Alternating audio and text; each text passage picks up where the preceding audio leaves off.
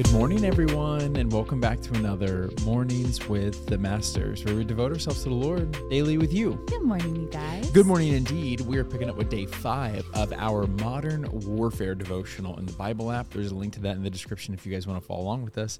And as always, I'm going to read the scripture, then Tori's going to pick up with the Devo. Let's do it. The scripture is Hebrews chapter 4, verses 14 through 16. And it says this So then, since we have a great high priest who has entered heaven, Jesus, the Son of God, let us hold firmly to what we believe.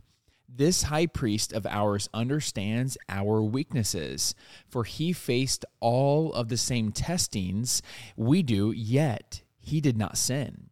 So let us come boldly to the throne of our gracious God. There we will receive his mercy and we will find grace to help us when we need it the most.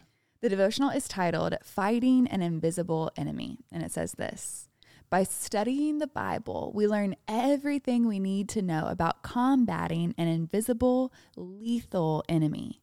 If you have put your faith and trust in Jesus, you have been given the armor necessary for combating our enemy within the spiritual realm. But knowledge does not lead to victory, application does. The very first step in combating the enemy is to humble yourself before God in prayer. Pray for strength, wisdom, and courage for the battle at hand. Second, open your Bible and speak God's word out loud against the enemy. There are no words that you or I could say that contain the power to gain victory over our enemy. Only God's words can.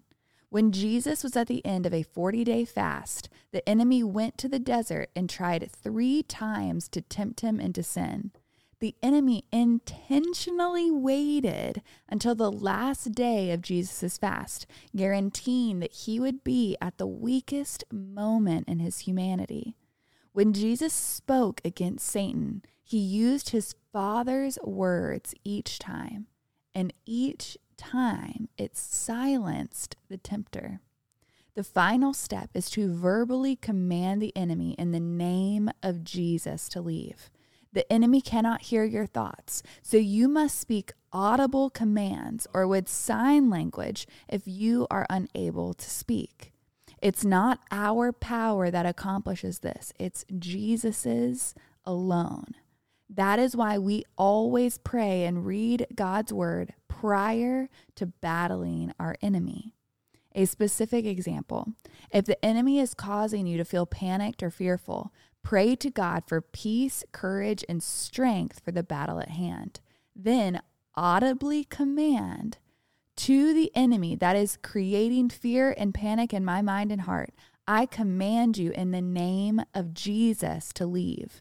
In Joshua 1 9, my God says, Be strong and courageous. Do not be afraid or discouraged, for the Lord your God will be with you wherever you shall go. My God rebuke you. Leave me now. Be specific, firm, and always use God's word on the battlefield. The stronger the enemy resists, the more passionately you pray. I love this. Me too. I love how practical it is for us. Mm-hmm. And I've actually done this over Micah's sleep. Oh, same. where there's times where I, I feel like I'm just praying, Lord Jesus, please help Micah sleep. Like he's tossing and turning. What's going on here? And then I start to get really frustrated because I'm just like, why can't he fall asleep or why is he having such a hard time? Yeah. And then I will literally just like speak out against any influences, yeah. you know, that would be causing restlessness or whatever, but I say it out loud. Yeah. And I have noticed a difference, which is kind of weird to say, but I have noticed a difference. But I kind of had this picture as you were reading that devotional. It was almost like a little short film. It was kind of funny where um, I just imagined that imagine you're like in Australia with all their deadly animals and stuff like that. You know, they're just they're known for it. And you're walking through an area where there you know that there's the most like deadly snake with the most poisonous venom. Yeah. You would be petrified walking through there. Yeah. It would be like, I hope that this thing doesn't get me. Right. But if you had the antidote to that snake's venom, you right. would feel a lot more confident. Totally. And so if you got bit by said snake, mm-hmm. you're not going to be like, oh, you know, okay, cool. No, you're going to want to take the antidote. Right. We have the antidote. We have the help, but we don't just leave it locked away in the truck and just say, "Oh yeah, I'll get to that later." No, you would sprint to that truck to make sure that you can get the antidote as quick as possible to Right. fight against what's happening right now. Good. And we need to apply what we have, our weapon or our help Yeah. to the attacks of the enemy. We don't just leave them locked away. Right. No, no, no. We need to apply it. We need to know it. We need to use it. And So it just seems like kind of a very juvenile example.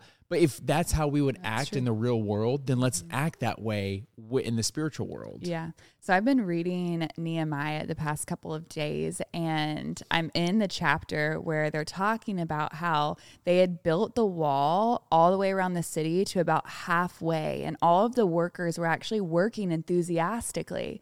But then there was these three men who found out about this and were really mad about it. And then they start like planning an attack against them. And then the people are like, oh no, maybe we won't be able to do this alone. And I literally wrote in my Bible, I'm like, this is where the lie enters the chat. Mm. And I think so often we're doing things for God enthusiastically, and then a lie enters the chat room, and then things start kind of spiraling. So then they hear of this attack and all of these things, but then Nehemiah actually encourages the workers who are still working to arm themselves because the attackers were planning to come and swoop in when they were unaware and didn't even know it was coming. And that's exactly the same thing that the enemy does. He waits just like he did with Jesus until your defenses are down. You are at your weakest. You are isolated. I mean, even think about in nature when you see like lions going after their prey, they will try to isolate a weak animal and mm-hmm. that's when they will attack.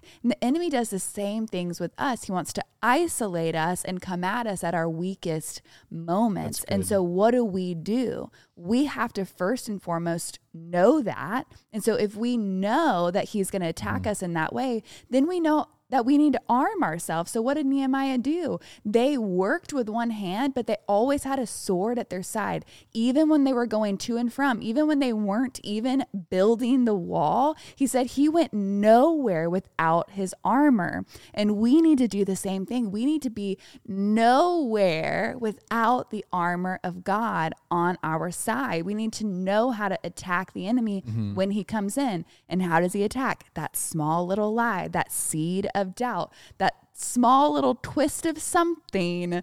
And he enters the chat room. And we mm-hmm. need to be able to recognize quickly and fight back. Yeah, I love how specific the book of Nehemiah is on this. It says even the workers had a hammer in one hand and their sword in the other hand. That way they can build up the walls Right. and defend against the enemy at the same time. So it's even the workers, even you, Yep. even me. This Yep. is not just for ultra spiritual people, right? This Right. is not just for for that. This is for mm-hmm. everyone Yep. to recognize that at the same time you're building up your faith, you need to be prepared to defend your faith as well. So good. Want to pray sign out? I do. Dear Heavenly Father, Lord, we thank you for your word. Lord, we thank you in advance for opening our eyes to the spiritual realm so that we know how to guard ourselves against the attacks, to defend ourselves, and to fight offensively, God. And how do we do that? We, re- we read your word, we write it in our heart, we equip ourselves for the battle at hand. Lord, but we know that we fight with confidence because you fight on our behalf. You, the Lord of Lord, the King of Kings, Father, the creator of all. So we do not need to be afraid, but we can take courage knowing that we fight in your army. Father, we love you. We thank you. We pray this in Jesus' name. Amen. Amen, God. Amen, God. Amen, y'all. Now's that perfect time to break out the worship music, break out the journal, and continue pressing into the Lord. Yes. And y'all don't forget that you are God's masterpiece. And don't forget that we love you. We love you guys. I'll be talking to you tomorrow. Arrivederci.